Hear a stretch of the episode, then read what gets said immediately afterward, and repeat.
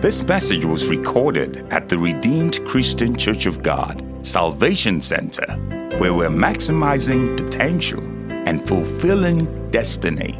We pray you'll be blessed as you listen to the following message. And anybody who is still drinking milk is a babe. Anyone who is eating strong meat is, is matured. So we need to, we need to in, a, in alongside our bit to learn and to develop our physical bodies, we must also put more effort in developing our spirits. That's the point I'm making. We must put more weight in developing that side of you that is unseen because that's the sign that will affect everything that is seen ultimately. So Paul said, concerning spiritual things, I will not have you. Grow. In other words, this one, there's no discussion about it. You, I want you informed. I want you educated. I want you to be to have knowledge concerning spiritual things. So the gift study of the spirit of the gifts of the spirit fall under that category of spiritual things. Are we still here tonight? I said, Are we still here tonight? They said that study is a blessing, carries value for a believer, both in their personal work with God, in their personal lives, excuse me, and also at a corporate level. In other words, it will bless you. You can it, uh, it the gifts of the spirit is something God also puts in your life that you used to be a blessing to others. Understanding spiritual reality is one of the major keys to experiencing the fullness of the life of God in victory and dominion. You know, Paul said, I thank God I speak in tongues more than ye all. no wonder in Acts chapter 28, when a viper fastened his hand, the Bible says he shook it off and felt no harm. That's, that's that capacity within his spirit has so grown and it has become transcendent to the level to which even when a snake will bite him and inject venom, what was in his spirit will just, you know, neutralize that which he didn't even pray. He shook it off and felt no harm. That's because what was in the man was a giant. A lot of Christians are spiritual dwarfs. They are big on the outside, they are very tiny on the inside. We need to reverse that order and make sure that you are strong on the outside and you are also strong on the inside. Are we still here? To experience dominion means you have understanding of these things. So we want to define what are the gifts of the Spirit. So tonight's study, we are going to attempt to answer some questions. The first question we want to answer tonight is what are the gifts of the Spirit? We have talked about the study of the gifts. So what are the gifts? I want us to quickly read through First Corinthians chapter 12. And I want to read from verse 1 to 11. Please pardon me, I'm reading the King James translation. You know, it's the authorized translation. Amen. I'm just joking. just, just find any translation that works for you. Uh, so the King James one says 12:1. Now concerning spiritual gifts, brethren, I will not have you ignorant. You know, you were Gentiles carried away unto dumb idols as you were led. Therefore, I give you to understand that no man speaking by the Spirit of God calls Jesus accursed, and that no man can say Jesus is Lord but by the Holy Ghost. Praise the Lord. Four. Now there are, listen to this, now there are diversities of gifts. Diversity means it's, the gifts are in, they are pluralistic. There are diverse, it's not just one type. Are, it's expressed in diversity, in richness. And this is consistent with the nature of God. You will find the way God operates in creation and in the expression of God's creative capacity that it is always expressed in diversity. That's why when God was making men, you see a man who has a black skin, you see one with a white skin, you see one with a brown skin, you just see diversity. When you see God expressing diver- creation in trees and plants, diversity. Everything, because the grace of God, the nature of God is so rich that when it is expressed, it is expressed in diversity. Praise God. And this is consistent all through the Word of God. you know, and all is consistent through all through the word of God, and is consistent even when we approach the concept of the gifts of the Spirit. 4, 4 says, There are diversities of gifts, but the same Spirit. So it's the same Spirit, meaning the Holy Spirit, but the expression of the gifts, the gifts are expressed in diversity and in, in it is in, in pluralistic, you know, uh, fashion. It says, and there are differences of administration, but the same Lord. There are diversities of operations, but it is the same God that works all in all. But the manifestation of the Spirit is given to every man to profit with all. In other words, to, complete, to profit completely. For to one is given by the Spirit the word of knowledge. So now we are beginning to, Paul is beginning to mention the gifts now. He says, To one is given the manifestation of the Spirit of the word of knowledge to another, the word of wisdom by the same Spirit, to another, faith by the same Spirit, to another, the gifts of healing by the same Spirit, to another, the working of miracles, to another, prophecy, to another, uh, uh, to another discerning of spirits, to another diverse kind of tongues, to another the interpretation of tongues. Verse 11. But all these worketh that one and self same spirit, dividing to every man severally as he wills. In other words, God takes the prerogative to determine the gifts that every man is going to that is going to be expressed through every man. So the gifts that every man has is essentially to a large extent, you know, what God determines. That okay, through this person, um, because if we do it, we are all going to cherry pick. you know, somebody say, No, this is a gift I want. This, this, this is one I don't want. No, he doesn't operate that way. He divides to every man as he wills. But at some level, you can also desire certain gifts, uh, you know, and there are ways by which you can also desire. But most importantly, you will function most effectively in the gifts that is more connected to either your office or to the assignment to which God has called you. Praise the Lord. I said, Praise the Lord. So I just wanted you to have an overview of the whole thing. So Paul begins to say there are diversities of gifts, the same Spirit, differences of administration, the same Lord, diversity of operation, the same God, and that the Holy Ghost is the one walking through each of those gifts, the manifestation and the operation of, eight, of all of those gifts, dividing severally to every man as he wills. Are we still here? You see, the body is the body of Christ. And the body is made up of many parts. You know, you have the hand, the eye, the leg, the mouth, the neck, and all of that. And the body together, coherently fits and put together by God, can function as one body. But each of us, we belong to a particular part of that body. The, guess what? You don't even choose your part. It's the way God wired and sculptured and formed you and shaped you and uniquely placed you in the body. So your body function is not your prerogative, it's your discovery. You are the one that will discover what part of the body you belong, and then you you you when you find it, then you can begin to function there.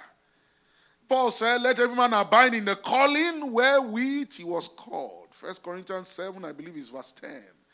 So God is one that puts us in the body um, so by his sovereign will determines which part of the body that you and I belong in. So he has wired us uniquely, he has sculpted us and endowed us uniquely to function in the part that he has placed us that we belong. Are we still here? That's why certain people you can step out of your function by determining by wanting to function like somebody else. For instance, I can't wake up now and decide I want to sing in the choir. Are we still here? By the time I raise the first tune, even all of you will know that something is wrong here. Praise God. Even the angels will leave the service because the kind of uh, frequency and key that I will raise, the instrumentalists will not even find the key on the keyboard. Praise God. Why? Uh, you may not be wired uniquely for that. Because those who function there, there is a wiring, there is a gift of God in their lives that allows them to function in that part. Do we get that? Do we get that? So now we're moving further. So I just want to say, what are the gifts? So we look at our manual. The gifts of the Spirit, we are trying to define them now and to bring some understanding and clarity to the gifts of the Spirit. So the gifts of the Spirit are divine abilities and operations that the Holy Ghost manifests through believers. Are you a believer? Question. Are you a believer? Are you a believer? Are you a believer in the Lord Jesus Christ? As Lord, Kurios, and Savior. So, if you are a believer, the gifts of the Spirit is something the Holy Ghost has endowed you with that He wants to manifest through you. Amen? I said, Amen. And when the gifts are in manifestation through you, they become what? A blessing to the body of Christ. They become a blessing to other people. You notice that no tree eats his own fruit. No tree eats its own fruit. The fruit of every tree is for other people, not the tree itself. That's the irony. No tree, have you seen a mango devouring his own mango? It's not possible. You know, but what God, the Holy Ghost, produces through us or wants to bring into manifestation and operation in the gifts of the Spirit is for other people. Is so that you can serve, so that you can be a blessing. And aside from that, even it's a blessing to you at a personal level. It's a blessing to you at a personal level. So it's what the, are divine abilities operations and manifestations that the Holy Ghost brings or wants to manifest through every believer. They are supernatural manifestations of the Holy Spirit that every believer is meant to operate and manifest from time to time. Every one of us, we are meant to manifest the gifts of the Spirit from time to time. It's not just something that happened five years ago and then you go quiet from time to time. The Spirit, the gifts should be in operation. I was thinking about this today and I was thanking God for the gifts of the Spirit because when I got saved in college, it was one of the things that God used in bringing me to that place where I was fully persuaded that no, God was moving in my life. Let me explain. I walked into a meeting. My friend had to force me, chase me in the room, in the hostel those days in college in Nigeria, chased me with a knife and said, You must go. And eventually I went. So when I got to the meeting and they had the altar call, I came out and then I raised my hands and I took the sinner's prayer. And after immediately after we took the sinner's prayer, the pastor said, Don't go back to where you are sitting, just sit behind the pastors. So I sat behind them. And then I was thinking, what's going on? Is this real? You know, what's going on? So the pastor that was preaching, after preaching, he handed over the microphone to another brother. And that brother just picked up the microphone, walked, he, you know, he picked up the microphone, he walked around a little bit. And then all of a sudden, he just walked straight to me and he pointed his hands at me. I said, God has begun to deal with you. He's bringing you to a new experience of life. Can you imagine that? I was just giving my life to Christ. It was a powerful witness that God has started doing something in my life. Perhaps I needed it because, see, I came to that meeting with my bad boy friends. We filled an entire row. so if I left that meeting, I was going to go back with those guys. You know, but God was dealing with my heart at a deep level, a strength of conviction as to the fact that something had happened to me. I had become a child of God. That confirmation came through the gift of the word of knowledge. So we need the gifts. God sends those gifts to our lives and they are a blessing to us. Are we still here? He said, when the gifts of the Spirit are in operation, it releases the blessing of the Lord to an, to an individual, either to a group or to a church it releases at a corporate level, at a national level, in such a manner that Christ is glorified and the kingdom of God advances. When the gifts of the Spirit are in operation, it releases a blessing. We are blessed. We are strengthened. Can you imagine somebody came to church with fibroid, scheduled for an operation, and when the Holy Ghost is moving, the gifts of healing are in operation, and the person's fibroid disappears? Isn't the person blessed? Isn't that family blessed? They were going to go under the knife, maybe. So these are the things the Holy Ghost does. That he can take things and through the gifts of the Spirit, he can release revival. Much of the preaching we are preaching today, can you imagine if, if one, one dead person just got up? I haven't been in the morgue for two weeks. confirmed though, dead, confirmed. They put him freezer, everything. And the guy knocks the place, and I'm, I'm okay now.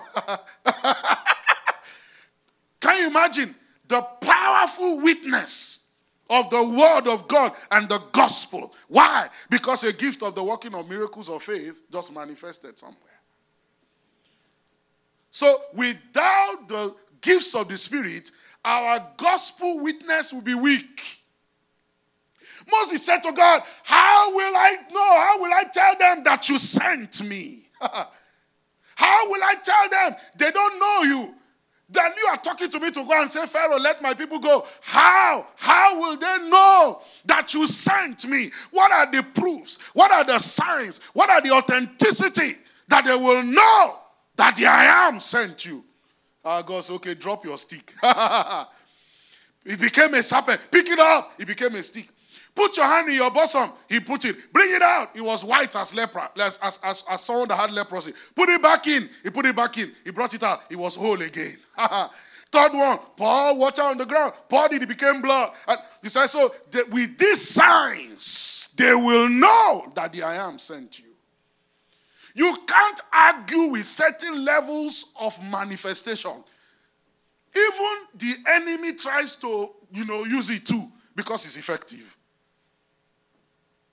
because it's effective.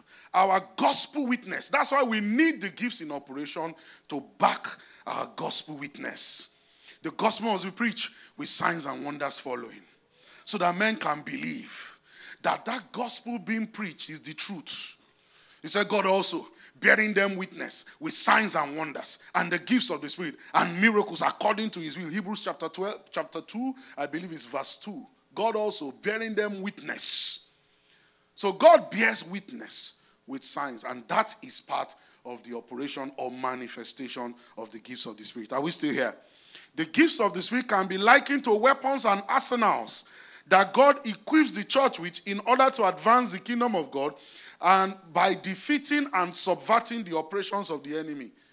So God is going to send all of us into the world, going into the world and preach the gospel. It's like sending an army. Do you send an army without giving a soldier? Do you send a soldier to war without giving him the equipment to do that war, to fight that battle? No military on earth, no nation sends soldiers. they don't have any weapon. I mean, they are dead right there. So when you see a soldier, he's kitted. He's carrying his M16, he's carrying all those gadgets and, and all of that. This is kitted for war. So when God is releasing us as believers, as the church, we are going into battle. So he equips us with the tools, with the arsenals that we need to be able to be effective in the battle. So the, they are like weapons. They are not toys, oh, they are, they are powerful weapons. Let me tell us a story in, in time of uh, Elisha.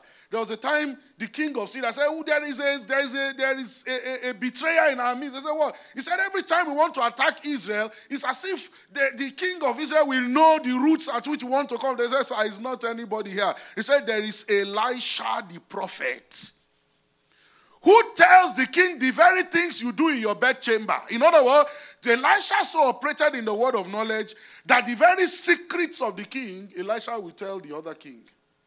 Can you imagine that level of intelligence? Even in the natural military, there's talk, there's talk about intelligence, right?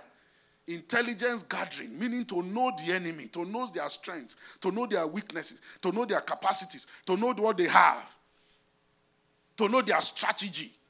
That gives you an advantage, isn't it? So that's part of what God gives us in equipping us. So God equips you. So you are not, you are not, um, you are not disempowered as a believer. You have what it takes, not only to survive, but to subvert your enemy. God did not put you in the battle without equipping you for the battle. God did not send you into a battle and He sent you empty handed with nothing. No, He equipped you with certain gadgets, if you will, certain tools, certain weaponry, certain arsenals, certain giftings. The gifts of the Spirit is what He gives you so that you can be effective. Discernment. Can you imagine just discernment alone? What it can do. Not to talk about all the other gifts of the Spirit. Are we still here? Are we still here? So, those are the gifts of the Spirit. They are divine manifestations. The Holy Spirit manifesting through a man in either of the gifts in order to release a blessing or in order to bring victory or healing or to advance the kingdom of God. So the is the manifestation of the Holy Spirit, but it is manifested in diversity. Praise the Lord. I said, Praise the Lord. Let's go on to the next thing we want to look at the purpose of the gifts of the Spirit. So we have defined what the gifts are. We want to now look at their purpose. What is the purpose? Myles Munroe said, when purpose is not known, abuse is inevitable. A lot of people do not know the purpose for the gifts of the Spirit. So if you have something but you don't know the purpose of it, you will use it for the wrong thing, right? You will deploy it for reasons other than the reason for which it was given. Praise the Lord. So we need to understand there are, you know, the purpose of the gift or the purposes of the gifts of the Spirit. Number one, he said the gifts are given for profit. First Corinthians 12 7. Let's read First Corinthians 12 7. He says, But the manifestation of the Spirit is given to every man to profit with all. So when he says profit there, the Greek word means common good. It means common good. So the manifestation of it is given to every man for common good, the good of all. Another meaning of the Greek word used there is that it, for the word profit means it is given for advantage. I love that one. it means I have advantage. The gifts of the Spirit, the manifestation of the Spirit is given to every man for advantage, meaning that you have advantage. Can you imagine if we're tapping into the flows of the, of the gifts of the Spirit? We are unstoppable. Who can compete with you when you already know what will happen in three days' time ahead of time? I mean, you, you are uh, the dimension you are operating in is, is beyond the natural. That's why that's the dimension Joseph operated in. The, the, the Pharaoh had a dream and could not interpret it. They said, Go and bring that Hebrew. There's a boy, there's a Hebrew boy. And when he came there, he began to interpret the dreams and all of that. Because he was, he, he was operating at a dimension. Look at Daniel. That one was even more profound. Nebuchadnezzar had a dream and could not even remember his dream. And they called all the wise men, sorcerers, all those guys in Babylon. they said to the king, This thing you are asking us is, is beyond us. it's in the realm of the God whose dwelling is not in flesh, they said. That is beyond our dimension. And the king said, Oh, okay. I know you guys are trying to play a fast one on me by giving me a false dimension. Okay, if you can tell me the dream, I will believe the interpretation. What a difficult king. And then he says, if they cannot do it, all of them should be all of them should be killed. Eh? Can, well, imagine working under that kind of a boss. what kind of thing is this? You, you, you know, in Nigeria, what kind of wahala is this? You are the one that had the dream. You couldn't even remember your own dream. You expect me to remember your own dream, which I didn't dream. And then, you, what kind of? The king was impossible. But he said, Let Daniel head. And Daniel sought for the king time. And he went and he sought mercies of God concerning the The Bible says, and then was the secret revealed to Daniel in a night vision. hey, when Daniel got it, he began to pray. He said, God, you are the revealer of secrets. You dwelleth in light, you seeth everything in darkness. You are the changer of times and seasons. So they brought him to the king. I said, Oh, king, this is what this vision you saw in your bed. You saw an image. and he began to unravel it, he began to unpack it. So, this, can you imagine? I'm just making that to illustrate the point to us that when we function at, the, at this frequency, we are absolutely unstoppable. The reason why we are disadvantaged is because we are not tapping into the weaponry, into the resources, into the capacities that God has given us because we are supposed to have the advantage. The manifestation of the Spirit is given to every man to have advantage. Shouldn't be struggling. But because we don't develop our spiritual senses, because we develop every other thing other than our spirit, so our spirit capacity is undeveloped, unexercised. It is there, but we are not using it. So the time has come. I believe that's this the wisdom that God led our pastor to, to, to say we should look at this subtopic so that we can begin to tap into a frequency where you even your competing how can you how can people compete with you at this dimension? How? Think about it. This frequency is beyond the natural. These spiritual things. It gives you an advantage. So this is our advantage. It's not the English we are speaking. this is the advantage, the operation of the gifts, the capacities and the manifestation of the this is our advantage. This is where we, we have advantage over the world. This is where our advantage is. Praise God. I said, Praise God. I said, Praise God. This is our advantage. When Moses got to Egypt, he threw his rod. The, the, the uh, Egyptian magicians said, Ah, we know this one. We've been doing this one too. They dropped their sticks too, and it became serpents. And then his own swallowed their own and was not fatter. he picked up the stick. The stick was as it was, and theirs had disappeared. Praise God. There's a question. How can I discover and manifest the gifts of the Holy Spirit that the Holy Spirit has put in me? We'll get to that very shortly. There are certain tendencies, things that want to rise up in you from time to time. You will feel certain urges. You will feel certain pulls. You will feel certain de- uh, desires within you from time to time that the Holy Ghost will stir up within you. Those are the, the gifts He has put in your life. Sometimes some of you sleep and you have dreams. And in those dreams, you see things either about yourself or about other people. That's the gift in operation. So you can discover the gift, just look at yourself and the things that God will stir you from time to time. You will find out that you have one strong tendency for something than the other.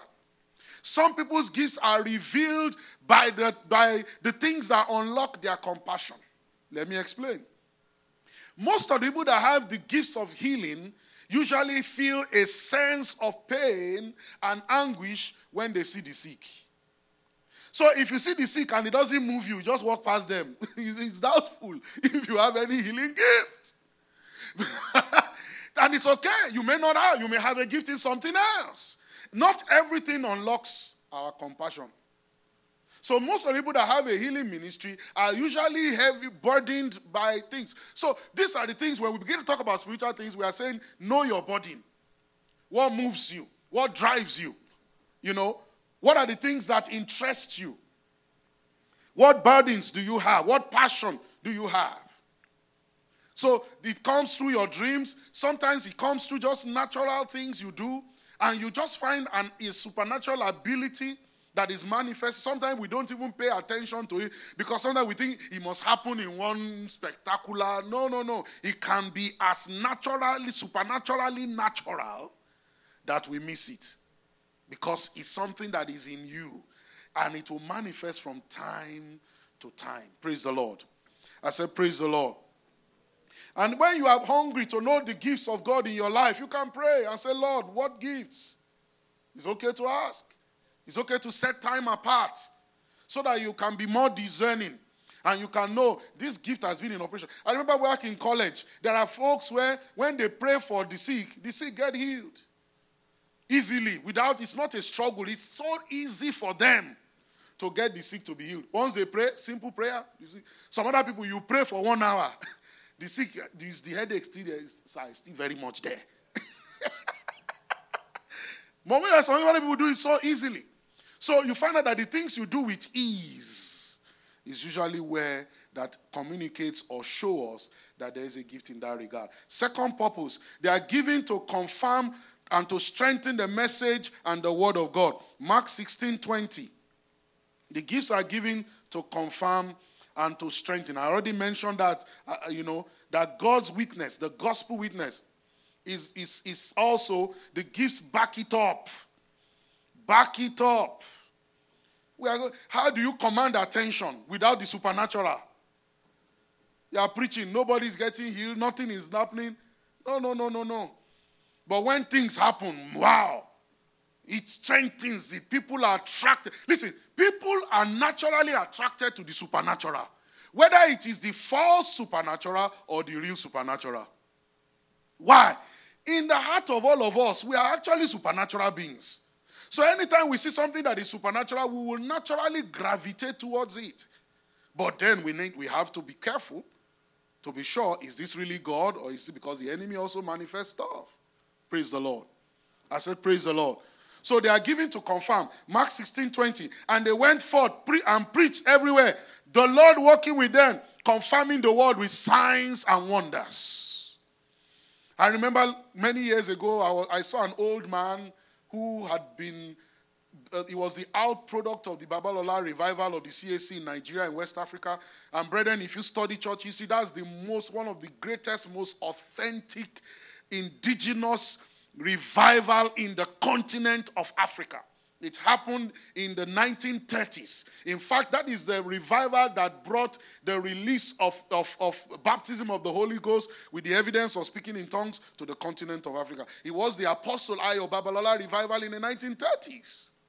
So I saw an old man, he was telling me about it. He said, when God called Babalola to be a, an apostle, so there was a particular day, there was a group that had been praying for revival, and God tell, told them he was going to raise a mighty apostle to spearhead that revival. So they had heard that this Babalola guy was doing, you know, God was using him mightily, was going from place to place. So they sent him to Ibadan to, so that they can come and talk with him to know whether he was the one or not. So they, there was a building where they were at the top floor of the building and they were having their meeting, and the Babalola man was sitting waiting for them to call him also he can explain to them and all of that. While the meeting was going on, they were carrying, a woman was carrying, the crowd was carrying the corpse of a young man to go and bury. And so Babalola stood up and came out and told the, the whole crowd to stop. And then he prayed for the man, and the man got up. Now, the noise that was, you know, the commotion these guys who were praying, is he the one or it, they stopped their meeting. That miracle was the confirmation that he was the man. So God confirms with signs and wonders following. The Bible says Jesus, a man of God, approved uh, of God by signs and wonders which God did through him. Which God did through him. So the, that was the meeting. Meeting ended. Interview passed.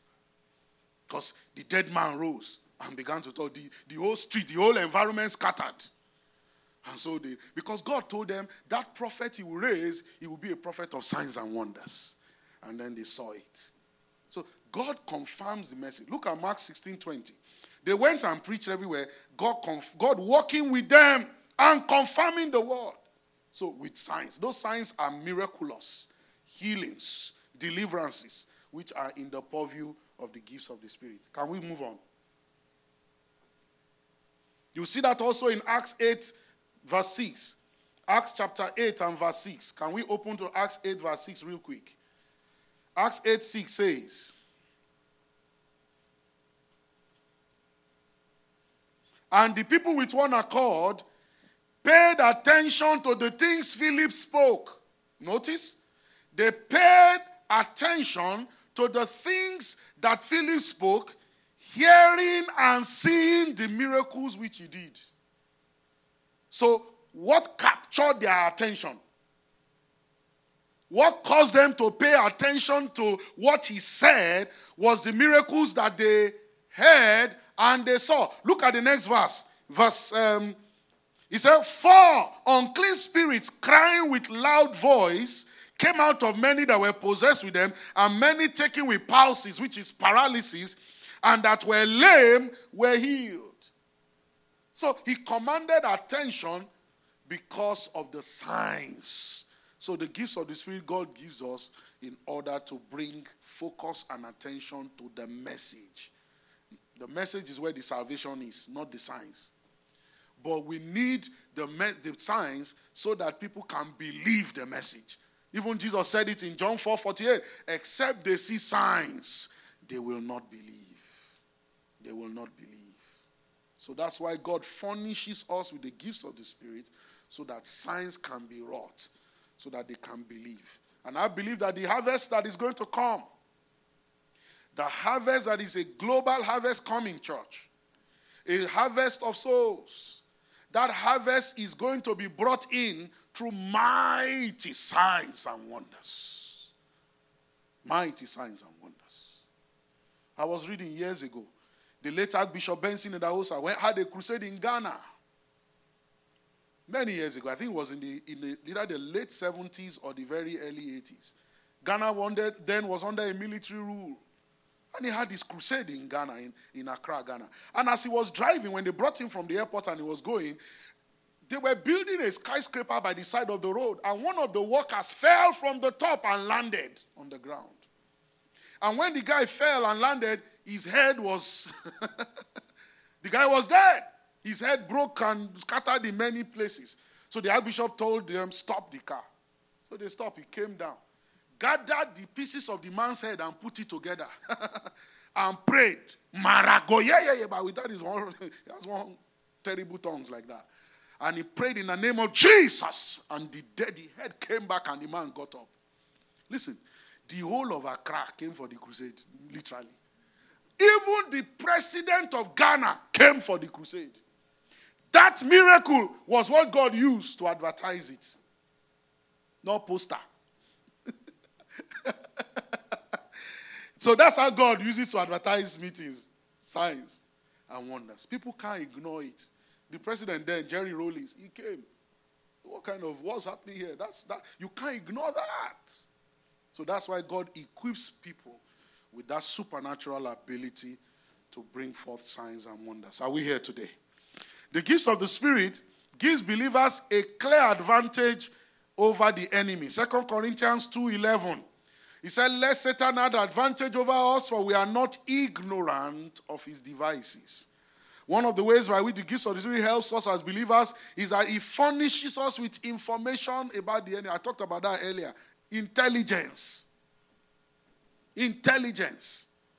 Can you imagine when your enemy, somebody is trying to attack you, and God is already showing you ahead of time? Avoid this. Don't eat this. Intelligence. So he gives us an advantage over the enemy because it's one of the ways that God uses the gifts to unpack or to uncover our enemy and let us know his plans, his strategy, so that we can avoid it. Four, the gifts of the Spirit gives us clearer direction regarding the will of God at critical moments in the life of a believer. Acts chapter 10, verse 3. This one for me is a classic, any day, anytime. Cornelius and Peter, two men, one a Gentile, the other a Jew, both operating under two different juris, uh, legal jurisdictions. Peter was operating under the law, the, uh, Cornelius was a Gentile, and yet heaven needed to bring these two men together so that the gospel can there can be a shift in the momentum and the direction of the gospel from just the Jews to the Gentiles.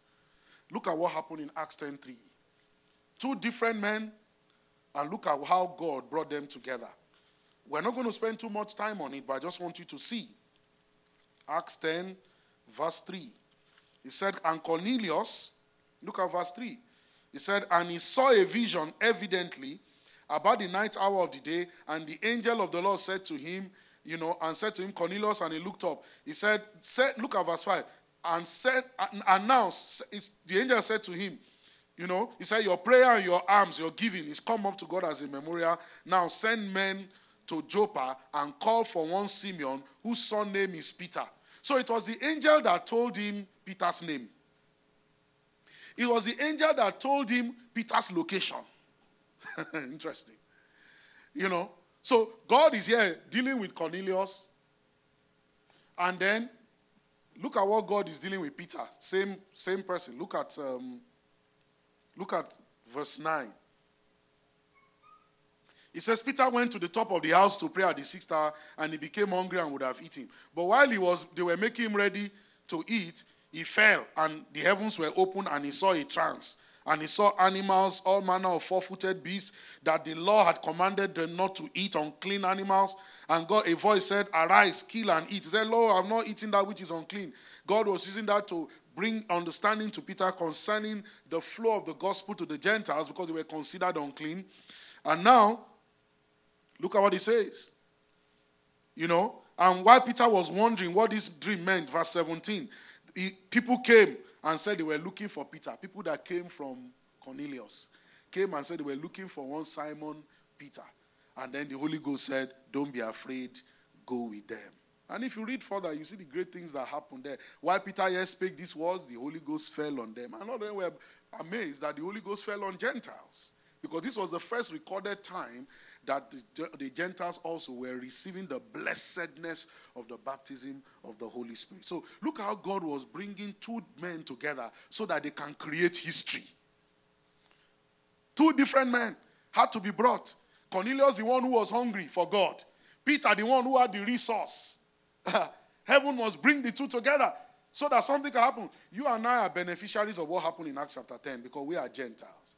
We are, we are beneficiaries of that legacy of those movements and things that happened on that day, and it happened through the operation of the gift of the Spirit. So it gives a blessing, it releases direction. Peter knew he had to go. It was clear, the vision came, and the conviction of the Holy Ghost. Without that, Peter will not go. He said, I've never eaten that which is unclean. I'm a Jew. God was saying, No, no, no, no, no. What God has called holy, don't call unholy. So this was a new dispensation where faith in Christ is given to all men, not only Jews. but Peter was slow on the uptake. so the Holy Ghost was working in him and working through his paradigm that was not aligned with the current nature and reality of truth. And then God was bringing him into that reality so that things can happen. Praise the Lord. I said, Praise the Lord. Finally, the gifts of the Spirit brings God's awesome power into operation that results in victory and supernatural manifestations in seeming impossible situations. This gifts of the Spirit operates, gift of faith, miracles. There was a time the, the, the tax people came to Jesus. Said, wouldn't you pay tax? He told Peter, go to the river. The first fish you will pull out, open his mouth, you see a coin in it. You want to use it to pay them. Isn't that miracles? That's the gift of miracles. So we see all of that happening. Those are part of the purposes of the gifts so that we have, we experience miracles in our lives on a consistent basis. God does it in us and He also does it through us. Praise the Lord. I said, Praise the Lord. So we want to go on to the next thing. Who are the gifts for? Who are the gifts of the Spirit for? Because when we talk about this, some people in church say it's for the pastor. It's for pastor. Me, I'm not a pastor. Me, I'm not. I'm just me. No, no. no, the gifts of the Spirit is for every child of God. The Bible says, He said the gift of the Spirit is for every believer, every bona fide child of God. First Corinthians 12, he said the manifestation of the Spirit is given to every man to profit with all. Every man. When that word man there is the word that means man and woman. For in Christ there's neither male nor female. The manifestation is given to every man, so you fall under every man. every woman, every child of God, God has endowed you with certain gifts. You didn't come empty. We talked about it earlier. Nobody sends soldiers to the war without giving them the equipments that they need for battle. So every child of God, the scripture says the manifest is given to every man. Even a housewife, you need the gifts of the Spirit.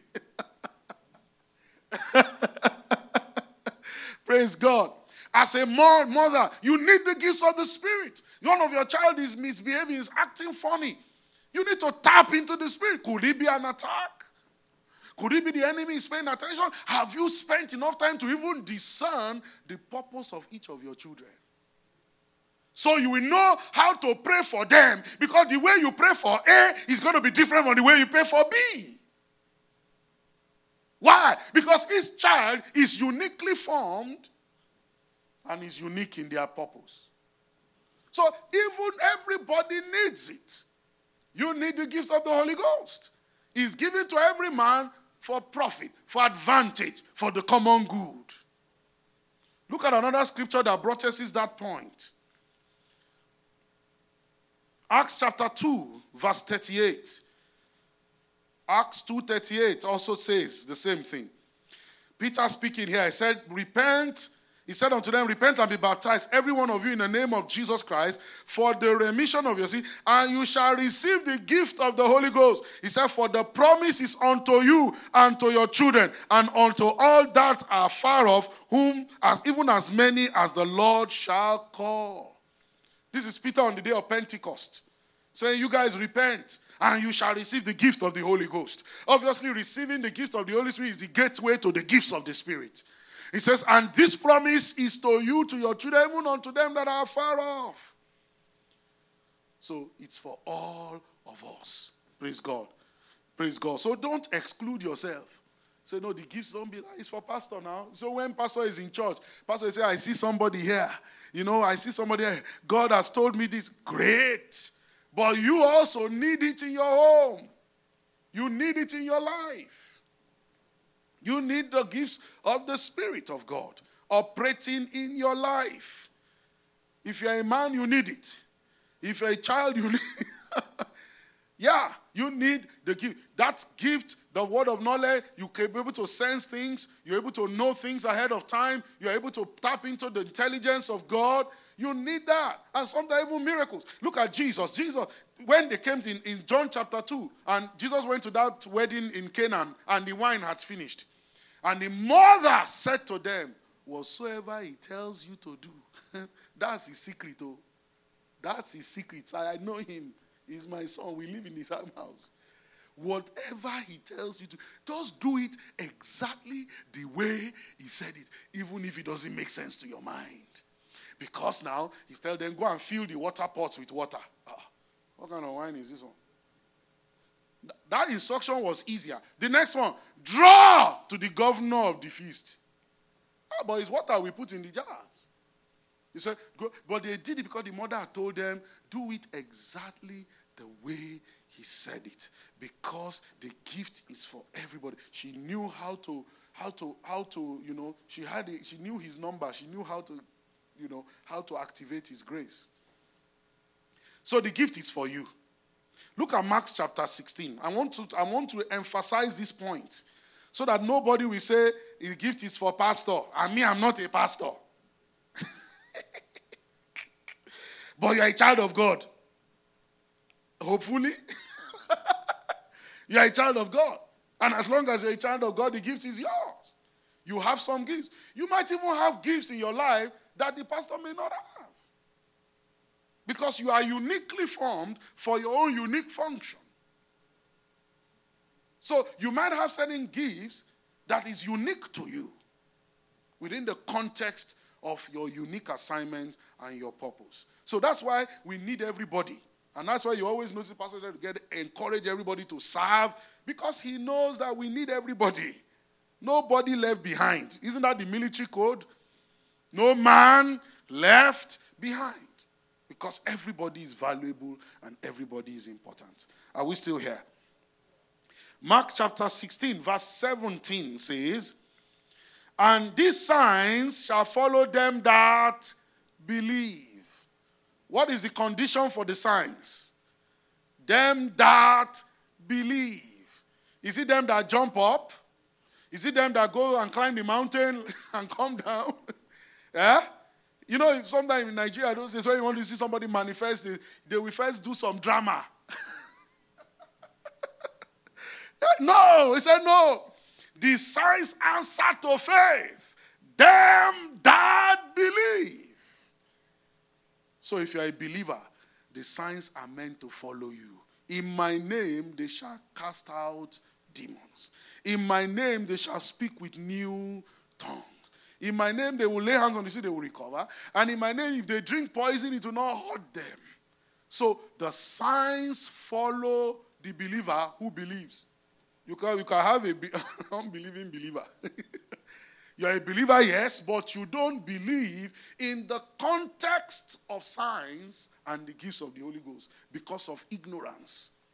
My people perish for lack of knowledge. Remember where we started from? Paul said, concerning spiritual things, I will not have you. In other words, I will not tolerate ignorance in this respect. Are we here? Are we here? So I said, make bold to say to every one of us tonight, you have some gifts in your life. You have the gifts of the Spirit in you. Is in you. Is is in you. Is in you. Paul, when he was writing to Timothy, said, Wherefore I give unto you, stir up the gift of God that is in you. Stir up. It's already there. Stir up the gift of God that is in you. For God has not given you us the spirit of fear, but of love, of power, and of a sound mind. Paul didn't say, I'm coming to. He said, The thing is there, stir it up. Stir it up. If you put some sugar in your coffee, and you don't stir that coffee with the stirrer, even though the sugar will be there, it will sink to the bottom and you will not taste it until you almost finish the thing. but it's there. So we stir up the gift because it's already there. I want you to say the gifts of the Spirit are already in my life. The gifts of the Spirit are already inside me. In the mighty name of Jesus Christ. Amen. Did you notice that even when God is going to turn people's situation around, He usually uses what they already have? One woman ran to Elisha, and said, My husband, the sons of a prophet. One of these, you know, you, you know my husband that he feared the Lord and, and is dead, and now the bondmen have come to take one of my children. So that prophet borrowed money and used one of his children, his children as collateral. Praise God. And now he's dead, and they came for their loan. And now she's not able to pay. They want to take the children. And Elisha said, What do you have in your house? Go and see. He said, Your servant has nothing. Save a cruse of oil. Elisha said, It's enough. God will always start with something you have. When David was going to fight Goliath, Paul put his armor on him. Saul, rather, put his armor on him. The Bible says he when he has said to go, but he took them and said, I have not proven them. Then he took his shepherd's, you know, sling. He went to the brook, picked five smooth stones. And then you, the same weapon he has been using as a shepherd to kill the lion and the bear is this weapon he will use to kill the giant. It's what God has given you. Find it and use it. It may not be spectacular, but it's what He gave you. All of us are always looking at what God gave someone else. Eh? There's a lady in the choir, she's, when she sings, even me, I want to sing.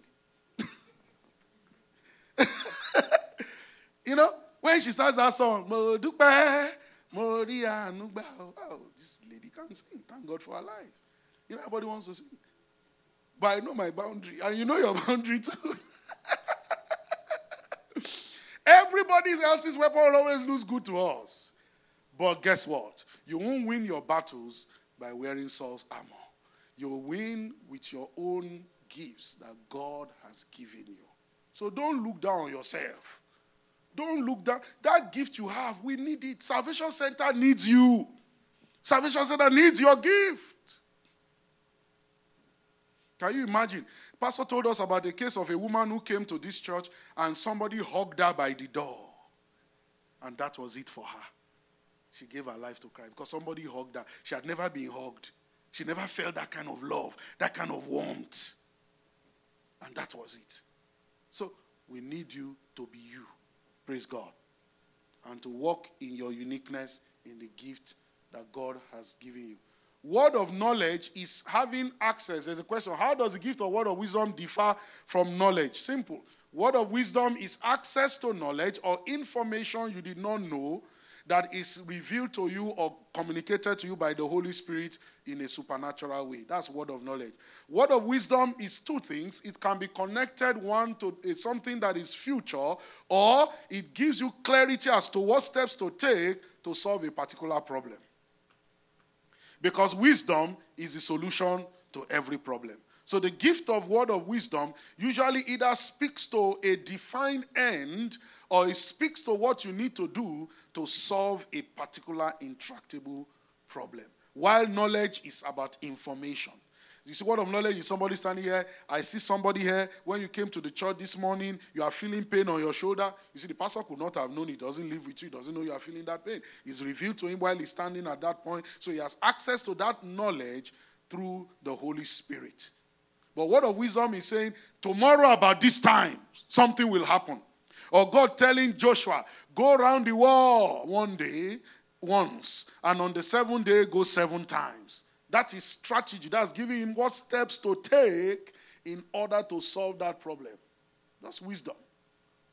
And after I applied it, it worked. Word of wisdom also sometimes can connect to futuristic stuff, whereby somebody can determine the end of a matter, can see the end of a thing and said next week there's going to be X, Y, Z, and all of that, and, and all of that. Word of wisdom can also be revelatory in terms of uncovering what is ahead. Sometimes prophecy also can do that. He said, What do you do when you feel passion for one thing, but feel like your life is being directed in a, another part? Especially when you prayed about changing directions, but it feels you are supposed to stay. This looks like someone who is struggling. Listen, you feel one thing, but you are directed in a different thing. Seems to me like there's some internal conflict in that. Listen, when you are conflicted, take time to have clarity about something. Ask questions, receive counsel, receive godly counsel, spend time to pray, wait on God, get clarity because it simply means that you are like it's like that blind man that Jesus prayed for.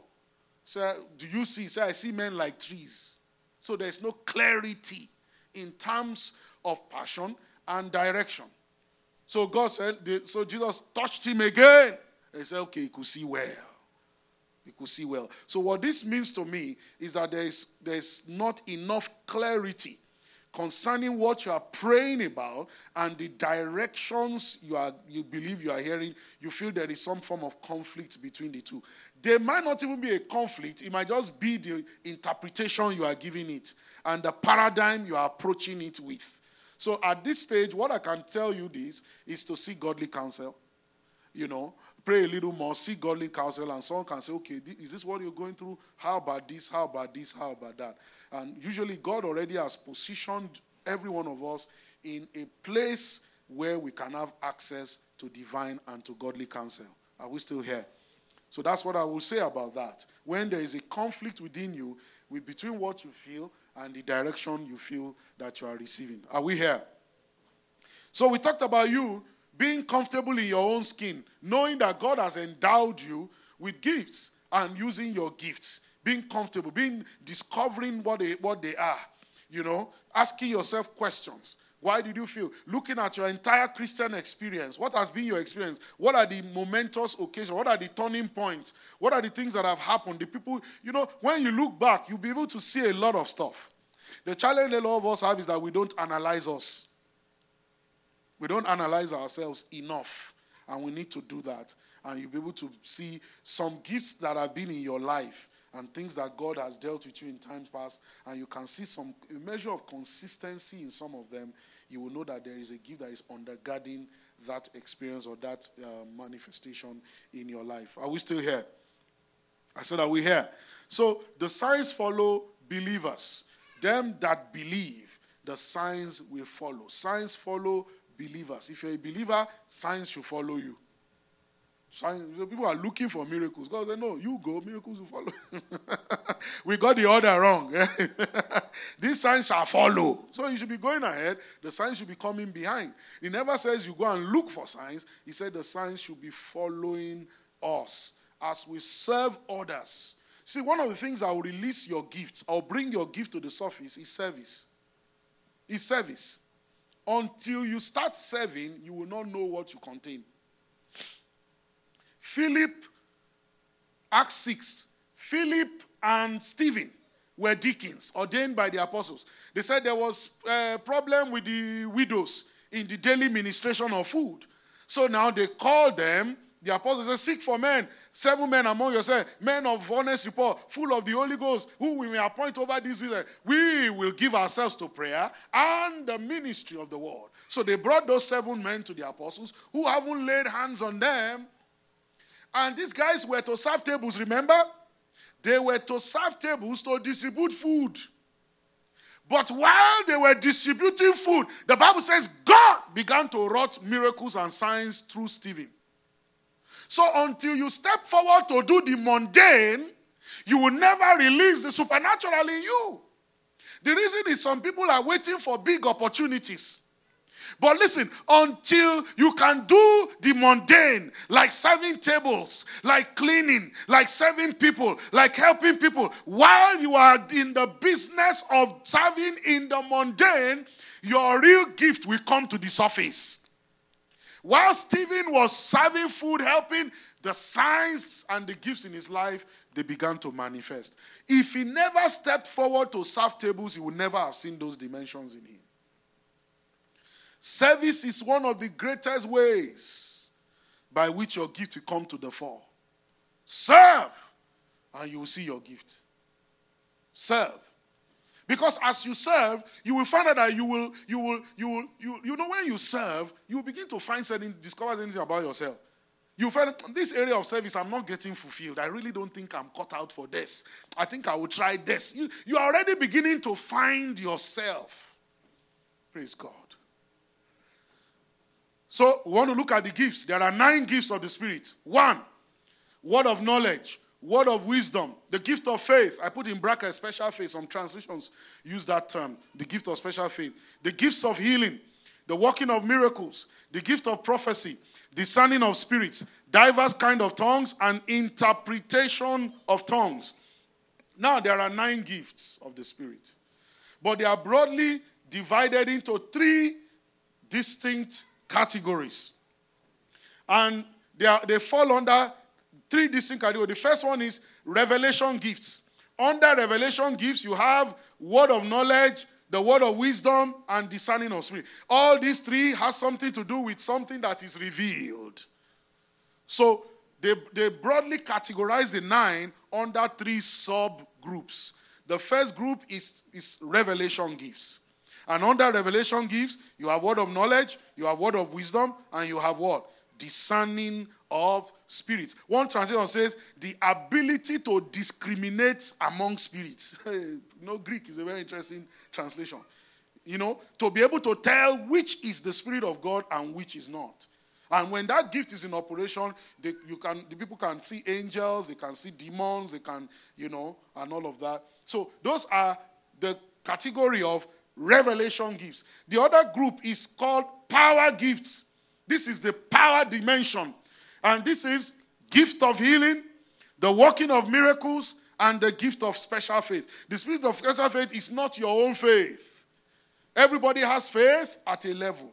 This is not your faith, your natural believer level faith that you have grown based on the knowledge of God's word and how much you've practiced and exercised of it. No, this is a gift. When this gift is in operation, there is a supernatural ability to believe God beyond your natural level of faith. And with it comes a, a, an urge an instruction to do something. And when you do, it results usually in either miracles or healing. Something supernatural will always happen. E.g., Moses by the Red Sea, stretch your rod and divide it. And when he stretched his rod, so the gift of special faith is different from your normal level of faith. It just comes at that moment, that operation kicks into gear, and you do it, and the result comes. And then you go back to your normal level of faith. because it's the manifestation of the spirit that comes. And then we finally we have the third category is the utterance gifts. And under the utterance gift, you have prophecy, you have diverse kinds of tongues, and you have interpretation of tongues. I remember reading about Smith Wigglesworth. He went to Germany to preach. And when he got there, he, he's an Englishman that was raised in Plymouth or something, some part of England. You know, has no access to any German anything. You know, but once he went and he saw a group of German people, and as he walked towards them, he found he could speak German, perfect German. And he preached to them, and having preached to them as he was leaving, the German disappeared again. He was back to his English. So, diverse kinds of tongues also operate, and there are other manifestations of the gift of diverse kinds of tongues. Are we still here? Final question Do I have the gifts of the Spirit? Do you have the gifts? You've listened to this night's teaching. What do you come away with? Do you contain gifts? Do you have the gifts of the Spirit? So you have to you have to be affirmative about this. So that is a resounding yes. You do have the gifts of the Spirit in your life. Now, I remember those days, there were guys who were operating at a higher frequency in the gifts. So the younger ones will go and, you know, gift us away. Iron, sharpened iron. And gives us a way that when it's operating in someone, it activates the other person, you know, that has the same gift. And that's partly why we say you are attracted to certain ministers more than others because there's some commonality in, in what you have and what they do have. So every one of us are endowed. You might not be manifesting them yet, but you certainly have and contain certain gifts of the Spirit in your life. God has endowed you with it, God has equipped you with it, God has ensured that you are not a soldier without weapons. That's why Moses said, You are sending me to Egypt. Where is, where is the weapon? I'm going to face Pharaoh. Pharaoh is worshipped as a god. It's not a man, he's a god. How am I going to confront him? God said, Relax. I got you covered. What do you have in your hand? A rod. Drop it on the ground. So God began to equip him with that supernatural operation of faith and working of miracles that he will need in Egypt so that his assignment in Egypt can have a cutting edge. You have the gifts in your life. You have the gifts of God in your life. And you should stir it up. You should stir up, like what Paul told Timothy. He says, Stir up the gift of God that is in you. Another time came, he said, Stir up the gift of God that is in you through the laying on of hands. That's another way in which gifts are imparted through laying on of hands. The Bible says, And Joshua was full of the spirit of wisdom, for Moses the servant of God had laid hands on him. So when hands were laid on Joshua, he received wisdom, the gift of wisdom. He received a greater measure, by far greater measure, of the spirit of wisdom in his life than what he had before. That was imparted by the operation of the laying on of hands. He received the gift of wisdom. That's Joshua. But ab initio, you already have something. Amen? You already have. You have the gift of God in your life. You have the gifts of the Spirit. That's why when you spend more time on spiritual things, those gifts now begin to come to the surface because they're already there. But if all we do is spend time on natural things all day, they'll be there. They will not. They'll just be there. But when we are conscious of and we engage in spiritual things, that's why you find people who, when you pray more, you spend time more in prayer, you find out that things begin to come to the fore, things begin to come to the surface because you are more engaged with spiritual things and spiritual exercises. And when you are engaged with spiritual exercises, spiritual substance and content that you have will begin to come to the surface. Are we still here tonight? Are we still here tonight? So the reason we may not have seen is because we're not even as spiritual as we should be. When you are spiritual as you should be in prayer and all of that, you find out that the gifts of the Spirit they are just they are just like this. They're just like that. At almost at almost, you know, I you know, I love Smith Wigglesworth. He's one of the men I really love. Smith Wigglesworth is one that said, if the spirit will not move me, I will move the spirit. Oh my goodness. What a man. He said, The Spirit doesn't move me. In other words, we are waiting for the Holy Ghost to move. He said, No, I will move the Spirit with my faith. So oftentimes he will go into meetings and feel nothing by way of the anointing. But he will move in faith and the gifts will come into operation. That's the same man that walked into his house one day in the middle of the night. He was sleeping. He heard a noise in his, in his sitting room. And when he got there, he saw Satan sitting on his rocking chair. and he said, When you are done, switch off the light. And he went back to bed. My goodness. some people have walked some terrain. If I'm the one, I will plead, I will plead the blood. I will bind and loose. A personal visitation of the enemy. Sleep has ended now. There's no sleep that night. We've turned that night has become a prayer meeting. Father! the man said, When you are done, switch off the light. And he went back to bed. Men like Lester Sumrall, who had cast out a demon from a witch doctor during the day. And then when he ended, when he was sleeping at night, the demon came, the blinds on his window began to move, and the demon moved him and his bed and moved him. And he said, In the name of Jesus, I command you, demon spirit, to leave. And then the blind stopped, and then the demon left. And he remembered, no, before that demon came, my bed was in this position. And now the demon has moved it. He said, You demon, I cast you out, come back, move my bed back to where you found it. Ay, ay, ay, ay. And then the blind began to move, and then the demon came back and shifted his bed back. I said, Now in the name of Jesus, you can go. yeah, yeah, yeah, yeah, yeah, yeah, yeah. Those are men who walk this terrain because they were spiritual men. I want us to pray tonight. I want us to pray tonight. I want us to pray tonight. Can you just pray tonight? And we hope you've been blessed by this message. We encourage you to fellowship with us here at Salvation Center if you are in the San Antonio area. For more information, visit our website at www.rccgsanantonio.org.